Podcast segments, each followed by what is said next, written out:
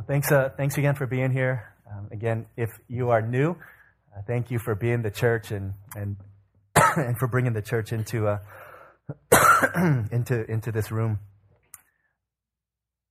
I, I want to um, just kind of bring out a simple thought um, to us this morning as we begin this time. Every human being um, is created with something within us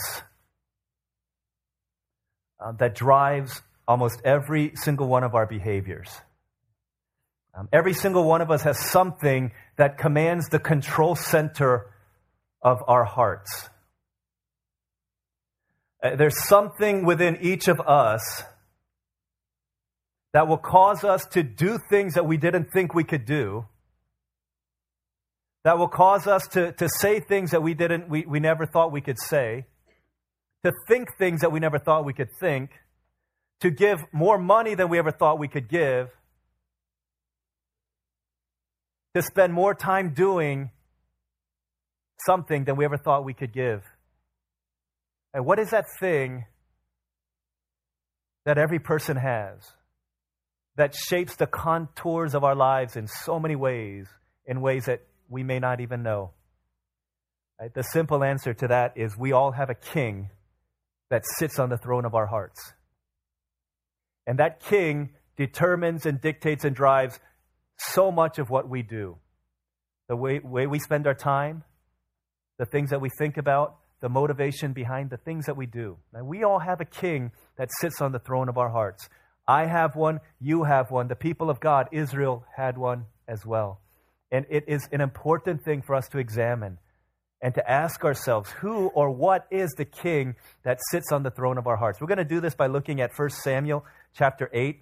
And we're going to read the whole chapter. It's not very long, but it's a pivotal point in the history of Israel. You saw uh, two weeks ago, we went through the book of Judges to talk about the fact that Israel at the time was being led by a series of charismatic leaders, deliverers called judges, who every time they would rise up would lead the people to a spiritual renewal. And whenever the judge would die, they would fall back into chaos. God would raise up another judge and they would fall back into chaos. And the cycle would go on and on and on, but it only got worse and worse and worse. The revivals were shorter lived. The period between morality and immorality, the period of morality increasingly shrank. and the people of God were in a time of chaos. Last week we saw through Pastor Justin as we went through the book of Ruth the story of one family, especially of one woman who was faithful in the midst of the time of the judges. As we look in 1 Samuel chapter 8, we're going to continue the story of Israel's history, our story, and we're going to see what God has to say to us. This is God's word from 1 Samuel chapter 8. When Samuel grew old, he appointed his sons as judges for Israel. The name of his firstborn was Joel, and the name of his second was Abijah, and they served at Beersheba. But his sons did not walk in his ways. They turned aside after dishonest gain and accepted bribes and perverted justice. So all the elders of Israel gathered together and came to Samuel at Ramah. They said to him, You are old, and your sons do not walk in your ways. Now appoint a king to lead us, such as all the other nations have. But when they said, Give us a king to lead us, this displeased Samuel. So he prayed to the Lord. And the Lord told him, Listen to all that the people are saying to you. It is not you they have rejected, but they've rejected me as their king as they've done from the day I brought them up out of Egypt until this day, forsaking me and serving other gods, so they are doing to you. Now listen to them, but warn them solemnly, and let them know what the king who will reign over them will do. Samuel told all the words of the Lord to the people who are asking him for a king.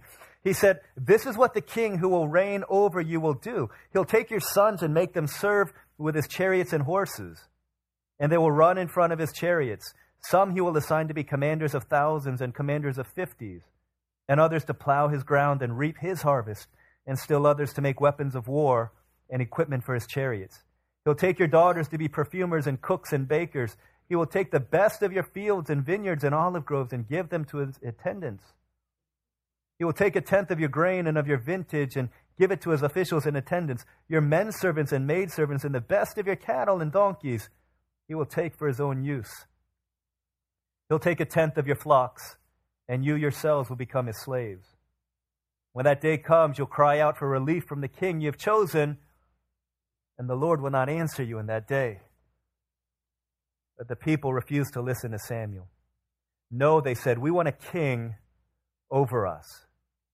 Then we will be like all the other nations, with a king to lead us and to go out before us and fight our battles. When Samuel heard all that the people had said, he repeated it before the Lord. The Lord answered, Listen to them and give them a king. Then Samuel said to the men of Israel, Everyone go back to his town. This is God's word.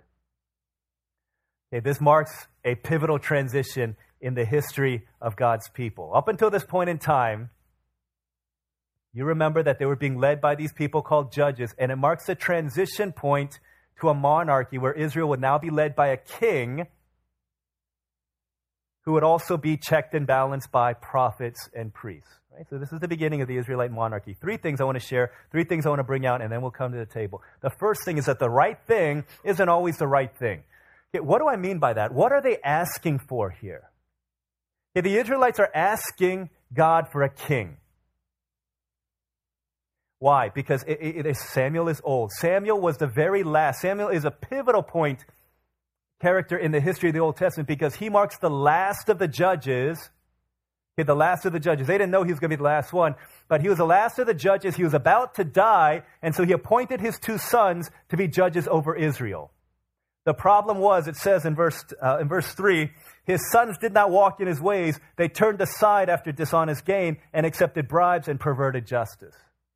Okay, nobody wanted leaders over them who would take bribes and who would pervert justice. It's like having the mafia run a city. It's like Chicago, right? You don't want that. Nobody wants that. And so these, these elders of Israel rose up and they said, you know what? We don't want that, Samuel. We don't want your kids to be leading over our country, especially spiritually, morally, in any way. And so they said, will you give us a king? We don't want judges anymore. We want a king. Now, is a king what God wanted for Israel? One of the common threads you read throughout the book of Judges is it says, In those days there was no king, so the people did whatever they wanted. The book of Judges is written to be an apologetic to say that Israel needs a king. In fact, in Deuteronomy, well, in Genesis 17, first of all, God says to Abraham, From you will come many kings.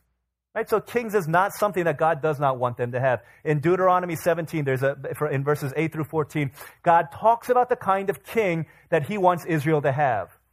He would be a king who would lead them in covenantal relationship with God. He would be a king who would be an under king. He would be kind of the mediator between God and the people, who would lead them to be faithful to God and the covenant that they had made with him. He would basically be a king who would walk humbly as a servant to lead the people the way that God wants them to go. And so the problem with them asking for a king is not that God didn't want them to have a king. In fact, even in the time of Judges, even in the time of Judges, God said, I will be your king. When it says that they didn't have a king, what it's literally saying is that they rejected God as their king. And so here they are being ruled by these judges. And they say, Samuel, we don't want your sons to lead. If you're Samuel, how do you feel about this? You're about to die.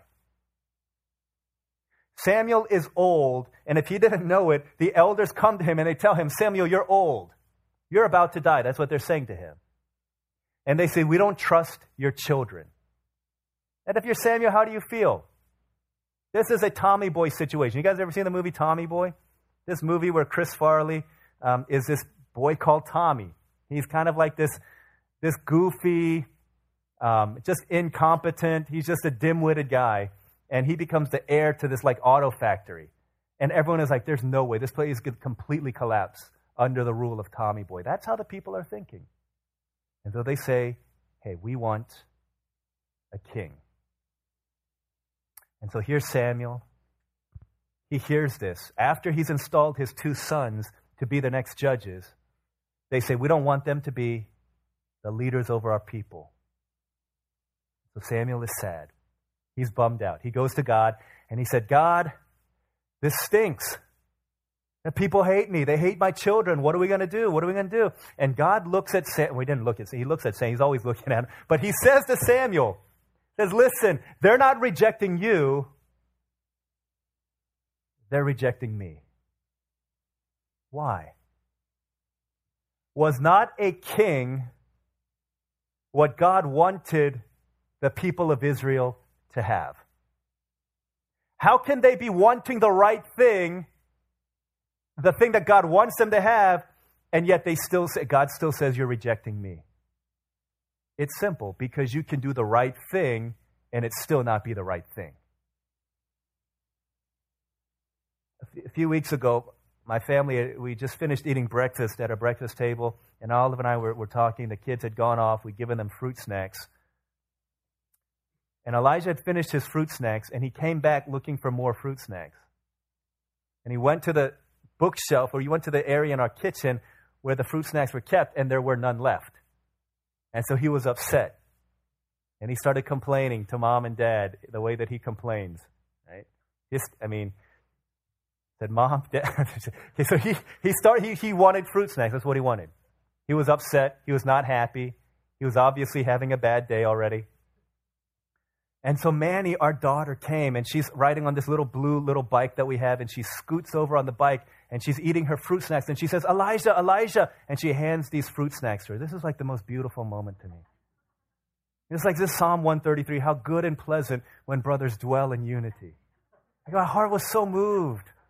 I was like, Olive, look at this. This is, beautiful. this is our daughter. This is our chosen child.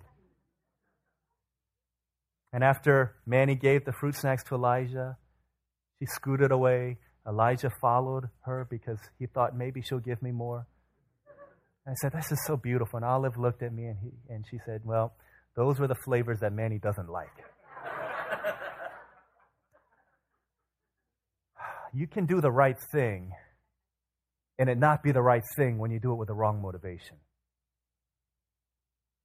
See, the Israelites wanted a king. That's what God wanted to give them. But what was wrong?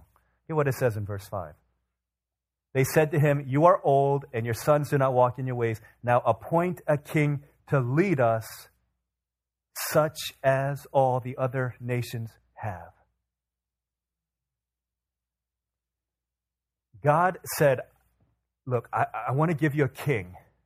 Want to give you a king who's going to lead you to keep my covenant. Do you remember the covenantal laws were given? The first reason it was given, it was a uniform to set them apart from all the other nations, to tell them you are different, you're not like them. And the king who's going to lead you, the king I want to lead you, is going to lead you to follow these Ten Commandments, to keep you set apart so that you're not like them, so that you could be a city on a hill. When they say, give us a king, they don't say because we, we want to follow we want to follow your God. We want to follow God. We want to follow the Ten Commandments. We want to be set apart. It says, give us a king. Why?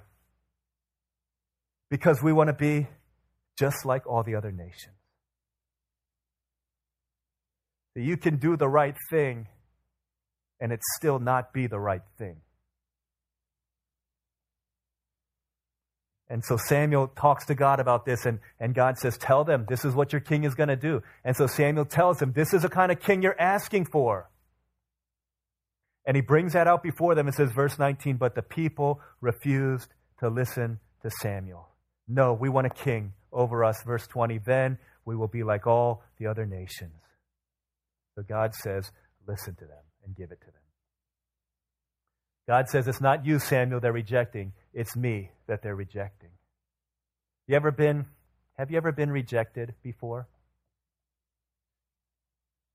Oh, that's so, Justin, you're only in sixth grade. You've already been rejected. It's, like this huge sigh. It can be heard all across the room. Oh, it's so sad. You've ever known the pain of rejection, you know. Maybe you asked a girl out to prom, or you asked her to be your girlfriend, you asked her to marry you, and she said no. The sting of rejection. Is that what you felt? You maybe, hopefully not, but maybe you have. You felt the rejection. That school that you wanted to go to, that magnet school, or that college, or that job interview, and they said, I'm sorry, but we've chosen somebody else. You ever been rejected before? God says, It's not you they're rejecting, Samuel, it's me that they're rejecting and the heart of the Father is broken. But what, what happens if you've been rejected? You could do one of two things. You could continue to pursue them and to ask them again, and to ask them again, to apply again, to keep on going, to say there must have been some mistake. To say, well, can you look at my transcript one more time? Can you look at my resume one more time? But sometimes the best thing that God does is He says, listen to them, let them have their way, let them walk away. When, when I do marriages, when I do weddings, when I marry people, I, I usually go through a, a, pretty exhaustive series of, of premarital counseling sessions. Um, usually about six sessions, about two or three hours each, just to make sure that they understand what they're going through and what it costs right, to be married. And so sometimes I've done counseling for people outside of our church. Sometimes I've done it for, for people who just want to be married, uh, want to go through counseling, but they don't want me to marry them. And, and I don't do that often because it is a heavy investment. Uh, but there was one particular couple that I was, I was doing counseling with. And every session, the second session, every time we gather, the second session, I ask them, Can you just share your story of how you guys got together? And they would share their story. And it's fun. And I do that for them to take a trip down memory lane, to rekindle those lost romances, and to be excited about life and love and, and hope again. And so, this one couple that I was counseling, I asked them to share their story. And they said, We met when we were young. We fell in love. That's what they thought. We fell in love. They were like in high school. We fell in love. They said, We started dating. We dated for many years. We dated throughout high school. We dated throughout college. And then sometime after college, you know, the relationship began to get a little bit comfortable. They began to say, you know what? Maybe there's other fish out there. Maybe there are things that maybe there are things that we haven't seen. Maybe we need to get out there and explore a little bit more. And, and the man said to the woman, he said, No, I don't want to do that. I'm sure that you're the one for me. She said, How do you know? I'm all you've known. You're all I've known. we this is all we've known. We don't know anything beyond one another. Let's, let's, let's see. Let's just Let's just minimize our losses now. Let's go look for other people and see if they can, if they can eh, give us a happiness level far beyond our current level of comfort. And he said, I don't want to do that. And she said, I do. And so she said, let's part paths. And so they went their separate ways. And she had meetings with other men. She had dates. She went on dates, went on relations, had relationships, a little bit here and there. As I'm hearing this story, so I, I, finally, I look at them and I said, so, so what happened? And she said, Well, I ended up coming back to him. I said, Why? And she said, Because after meeting two or three different people, I realized that there's no one like this guy. There was no one who could satisfy me, no one who could make me laugh, no one who could give me love the way that he did. And I looked at him and I said, Jinte, you are the man. and they got married. But a lot of times, this is what God does to us. This is what God does. There are times in our lives where we reject God. Where we say, God, you know what? I don't want you anymore. I don't want you in my life. And, and sometimes God says, listen to them and give them what they want. Why? so that we could chase after other things in order to realize that there's nobody. We're, we're, we're going to come back to this place and realize that there's nobody like him. You know what? Sometimes the worst thing that God can do for you is for you to have your way. Because so many times you have no idea what you really want and what you really need in this life. The right thing isn't always the right thing when we do it the wrong motives. And God knows that. See, that's the first thing. The second thing that we see here, the second thing, rejecting God as king always comes with a price. Okay, rejecting God as king always comes with a price. You, you know, throughout history, every nation or every group of people has had a leader. And some countries have had great leaders. And you know about great kings throughout history. There was a king, for those of you who are history buffs, you know the name James the First. Anyone know James the First? All right. Just as I suspected. First king of Scotland, first king of England. He was the first, he was the one, James the first, to unify these two kingdoms, the United Kingdom. James the first, great king, military success, all these things happened, and culture flourished under the reign of James. There was a guy named Joseph II of the Holy Roman Empire, the 1800s. He was a man, I mean, he's kind of like the John Morgan of our day. He was for the people. He abolished slavery. He cared for the people. He, uh, he just completely fixed the legal system. Hey, this was Joseph II. There are a lot of great kings. Louis XIV claimed to fame. Louis XIV. He was the he had the longest reign of any king, any monarch in Europe. 72 years he was the king of France. Right? Louis XIV, great king. He led France to become the superpower of their day in Europe during his reign. There have been some great kings, and as a great king goes, the people who call them king will follow. But there have also been some pretty nutty kings throughout history, also. You ever heard the name Justin II? He was the king, the emperor of the Byzantine Empire. The Byzantine Empire used to be called the what? Right, the Roman Empire. When it was no longer cool to be part of the Roman Empire, they called it the Byzantine Empire. So Justin II, he was a weird cat because he heard voices in his head. And the voices got so loud that he needed to hide underneath his bed and cover his ears and scream really loud in order to drown out these voices. The people who surrounded his court got so scared of him that the only way that they could drown out his screams was to play organ music throughout the palace at all hours of the day. this guy was crazy. His people would try and console him, and they had to get um, they had to resort to more and more bizarre tactics. There was um, the, the one thing they found worked better than anything else is they would build this portable throne and put wheels on it and they would put Justin second on it, and they would wheel him around, and he would giggle with delight as he would go through the palace like that. This guy was a nut. And you know what happened? The great majority of Italy was conquered by, other, by the Persians under his reign. Because when you have a nutty king, the people who follow him are going to follow in nuttiness also. There have been countless. There's a king called Farouk of Egypt. Do you guys know anyone heard of Farouk, Josh? Shane? No? Farouk of Egypt, 1950s. This guy was weird. He was really weird. He was, in his younger days, he was known for his partying and gambling lifestyle. People called, when they looked at him, they described him as a stomach with a head. He ate and ate and ate. He was over 300 pounds. His sister wrote a book about him and said that every day he would drink 30 bottles of soda and he would eat caviar from the can. Like, this guy is weird. He was an Egyptian king who had a lot of money, but for someone with a lot of money, he was very strange.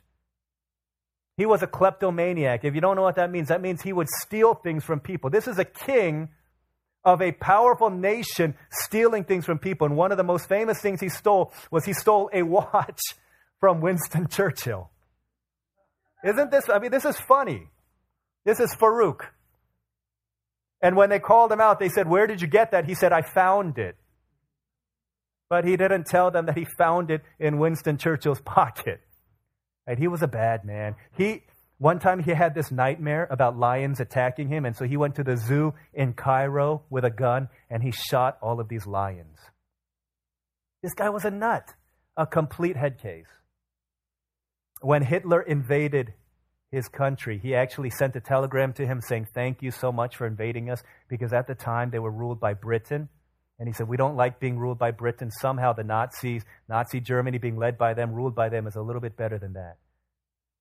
And so everybody hated him. And so after he, he actually got overthrown in like 1952 or something like that, and they decide, Egypt decided we don't want to have a king anymore. We don't want to have a king anymore. This guy was a nut. You know, as your king goes, so will your life go.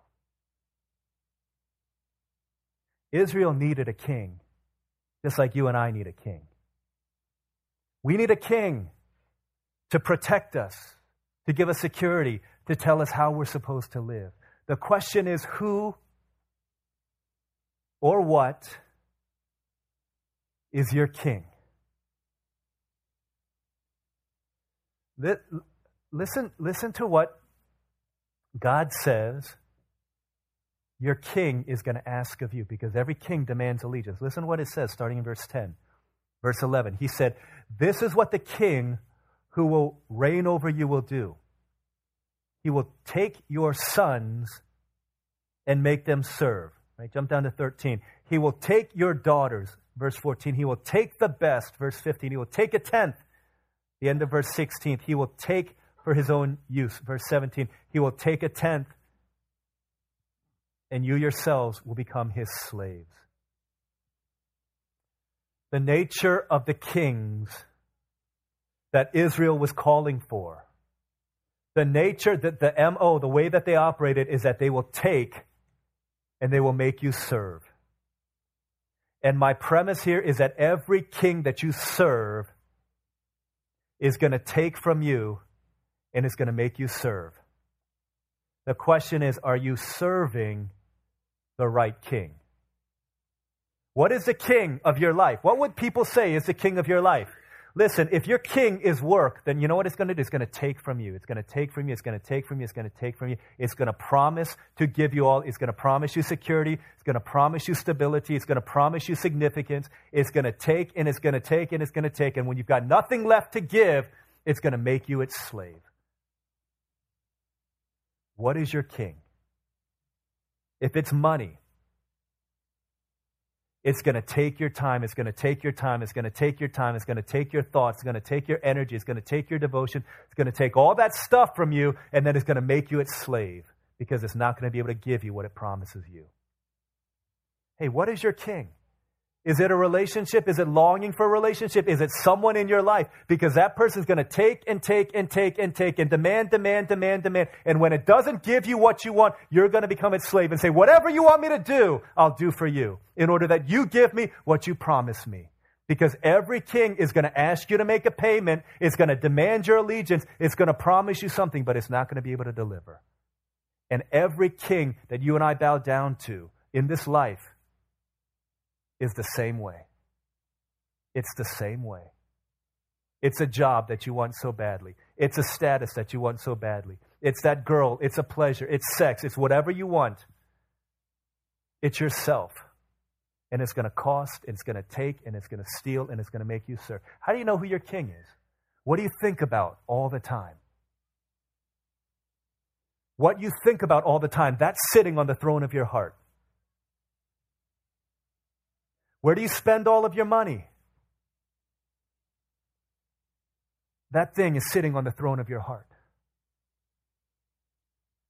Where do you spend all of your time and all of your efforts and all of your energy? It promises you, hey, listen, you give it to me, I'm going to give it to you. I'm, I'm going to satisfy you. And it says, just give me a little bit more. Just give me a little bit more. Just give me a little bit more.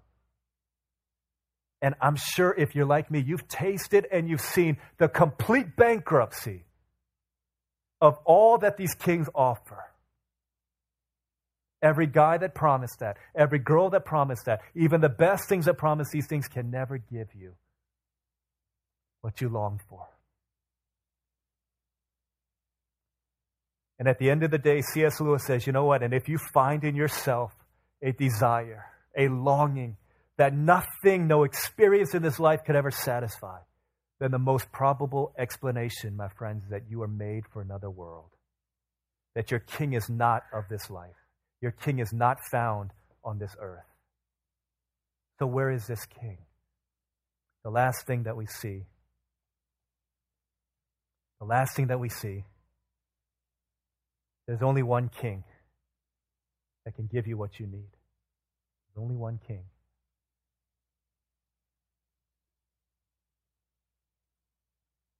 Every king promises, but only one king can deliver. See, Israel thought that in having their king, they could have that the stability, the security. We can be like all the other nations. God says, let them have their way. And you'll see through the history of Israel what happens. Some good kings, some great kings, some bad kings, but at the end of it all, they all, they all fail. They all fail. Every king in this life will. And the kings of this world advertise in the same way that every advertisement, every commercial does. it, it starts on this premise that this is what you need in order to make your life happy. This is what you've got to pay. And if you pay this, then I'll give you this.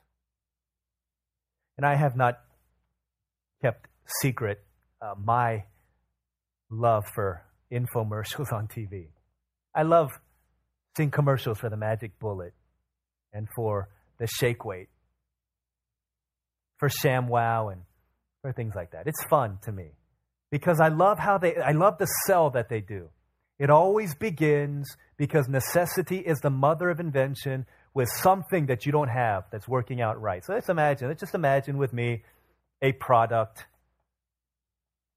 We'll call it, I mean, there's a product like it, but we'll call it the hands free blanket, okay? You've got this hands free blanket, and it begins by saying, You ever sit there and you start feeling a chill, but you don't want to raise your power bill? And so you want to have this blanket on you, but your hands can't reach it. Your hands are not free. And so you stumble and you bumble through all these. What if there was what if there was a blanket where your hands could be free?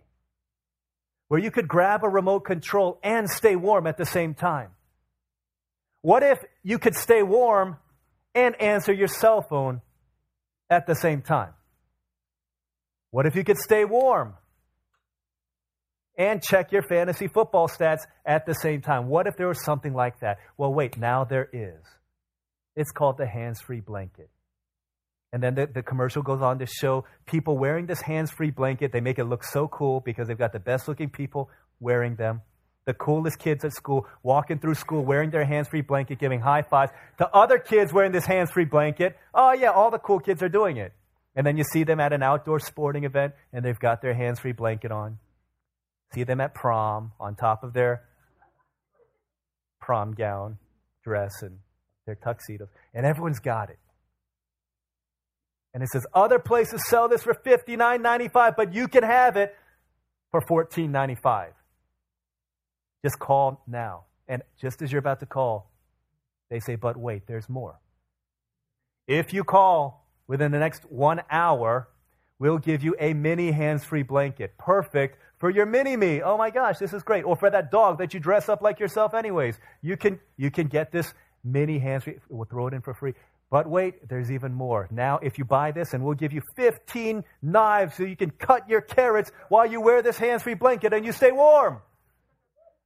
Act now, and we'll give you all this for the low, low price of $14.95 plus shipping and handling. And so you get super excited because you're like, I've always wanted to chop carrots in my snuggie. And so you pick up your phone. Actually, you go to the internet because you want to do it that way. And before you do, you go to these reviews. And out of a thousand reviews of this hands free blanket, every single one of them out of a five star rating has given it zero stars. Why? I paid my $14.95 and it never came. I paid my $14.95 and the first time I washed that hands free blanket, it shrunk and I can't use it anymore. I paid my $14.95. I got these knives, but they can't cut anything. They couldn't even cut butter if they were heated. Like, these are terrible. And everyone gave them zero stars out of five. Would you still buy that product thinking that maybe, maybe I'm the one who's going to change the fate of this hands free blanket? What would you do if your friend said, "You know what? I know everyone. I know everyone else said it doesn't work, but I'm going to do it. I'm going to try it." What would you say to that friend? You say, "You're an idiot. That's the dumbest thing I've ever heard." Why would you give yourself to something that constantly promises but never delivers? And yet, so many of us are doing that every moment of our lives.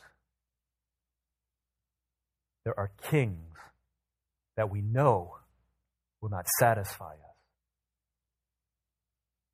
That boyfriend, that pornography, that drug, money. And we bow at the altar of these things and we wait for it to give us the security, the significance, the salvation that it promises us. But it never delivers. It only takes and it makes us serve. But there is a king who changes and flips the vocabulary of kingship upside down. Instead of taking and making you serve, he's the king who came. And on the night that he would be betrayed, the last night of his life, he symbolically lifted up bread and he said, This will be my body. And he broke it. He said, My body will be broken for you. He symbolically lifted up a cup and he said, This will be my blood. I will shed it for you. And he held it up and he said, Take it so that you could be satisfied. Here is your king, the only king that will ever give you what you need.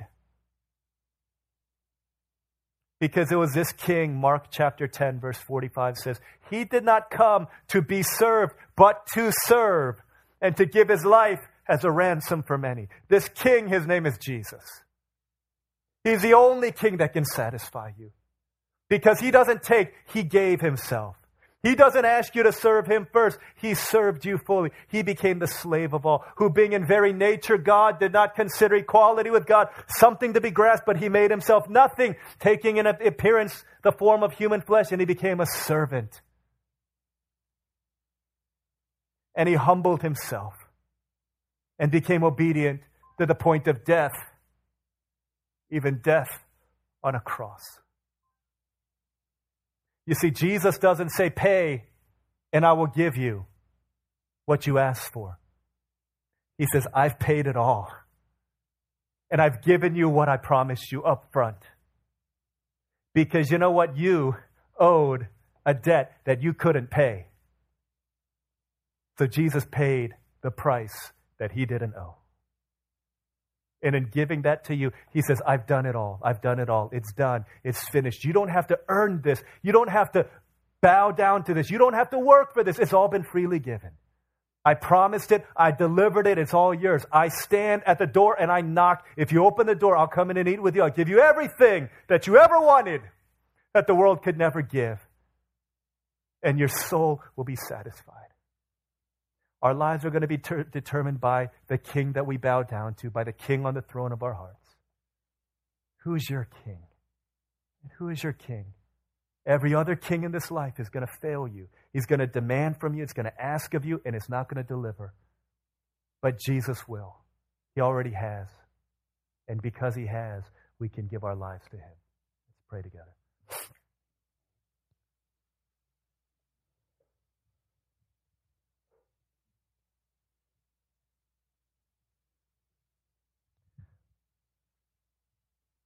As today, um,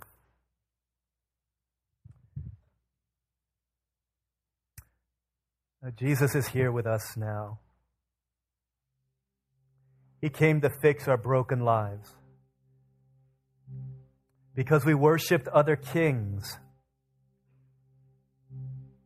we became enslaved.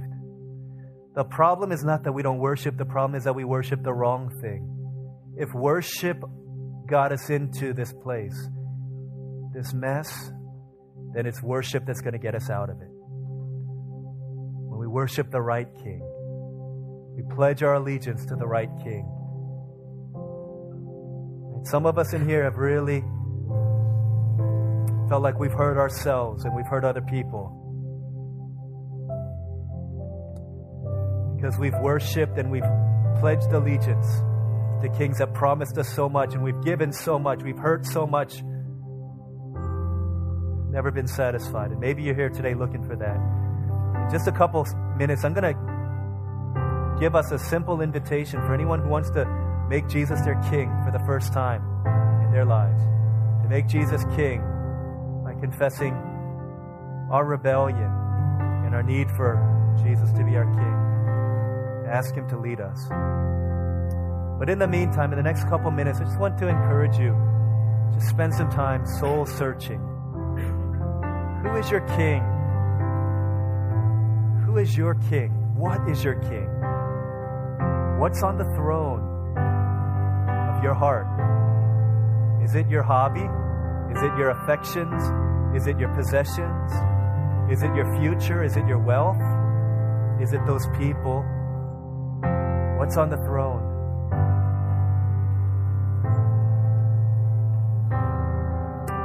Take a couple minutes right now just to bring that before the Lord.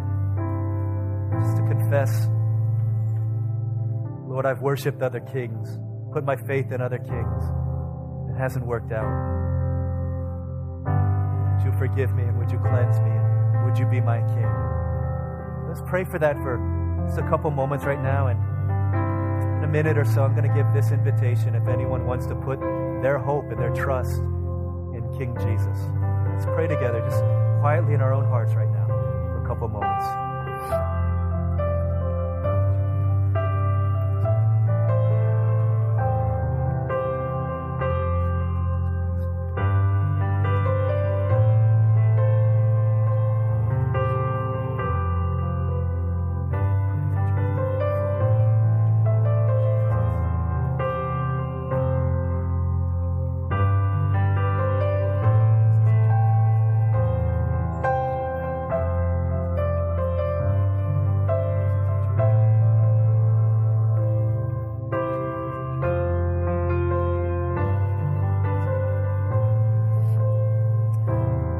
Ancient societies where they were led by kings, when someone broke their vow of allegiance to a king, they would have to be punished. We were created, every single one of us, to live under the kingship of Jesus Christ. But because we worshiped and served other kings, punishment was demanded from us. But an act of cosmic reversal and grace, Jesus, the perfect King, came and he took our place and he took our punishment for our disobedience and he hung on the cross for you and for me, for all who would believe in him. And the only thing he says, you can have me as your king if you would put your trust in me. I'll give you everything that I promise if you put your trust in me. And the same way we began our time is how we come to this place.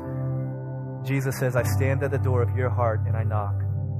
If anyone opens a door, hears my voice and opens the door, and I'll come in and eat with him and he with me. That means I'll have fellowship with you.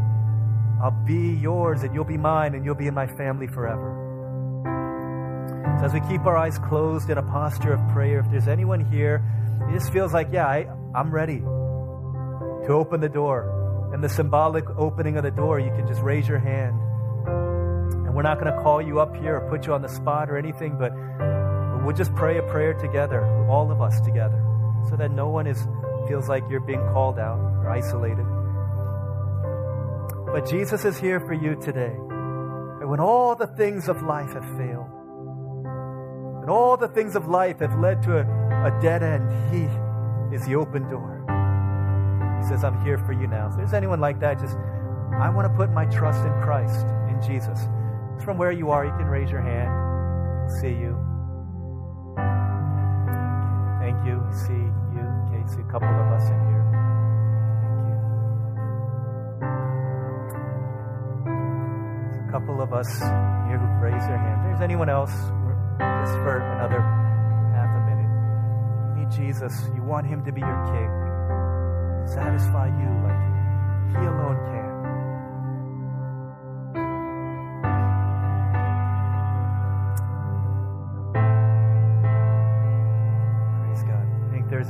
Three of us in here. Maybe there's other people.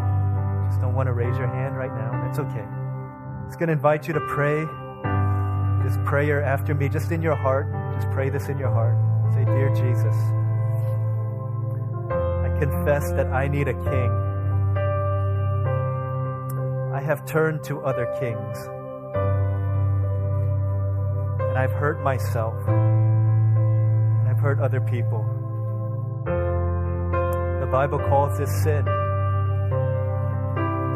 And I know that I'm a sinner. Please forgive me. Please wash me. Please cleanse me. Thank you that this is possible because you shed your blood for me, because you took my punishment so that I could be satisfied. so that I could be yours. Come into my life. Be my king. Be my forgiver. And help me to walk with you. In Jesus' name. Amen. As we uh, just continue to pray for just a minute, if you pray that prayer, then you can pray to the Lord God a prayer of commitment and say, Lord, I commit my heart to you. Just confessing of the other kings that you've bowed down to and asking that He would have mercy and that He would help you to live with Him as your King. And for the rest of us, as we, maybe for uh, others of us, we prepare to come to the table, let's continue to surrender our hearts in allegiance to the Lord, thanking Him for the work that He's done, asking that His grace would wash over us and that we would kneel before the cross and that we would find our hope in Him. Let's pray for another uh, half a minute and then I'll pray for us and we'll continue.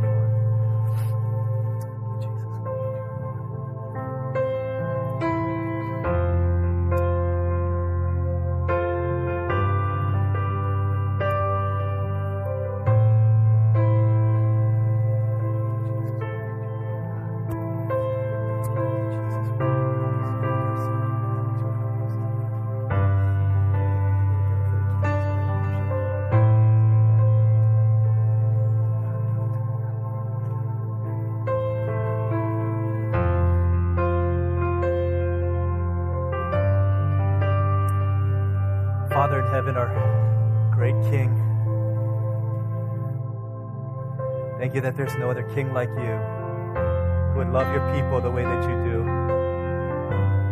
We hear of great kings of the past who've done mighty deeds, but none of them would lay down their lives for a people so undeserving. Father, we confess to you the kings that we've worshiped, the kings that we've bowed our knee to. I confess to you the kings that I've bowed down to my comfort, my pleasure, my own desires, my own longings. Lord, we confess these things to you.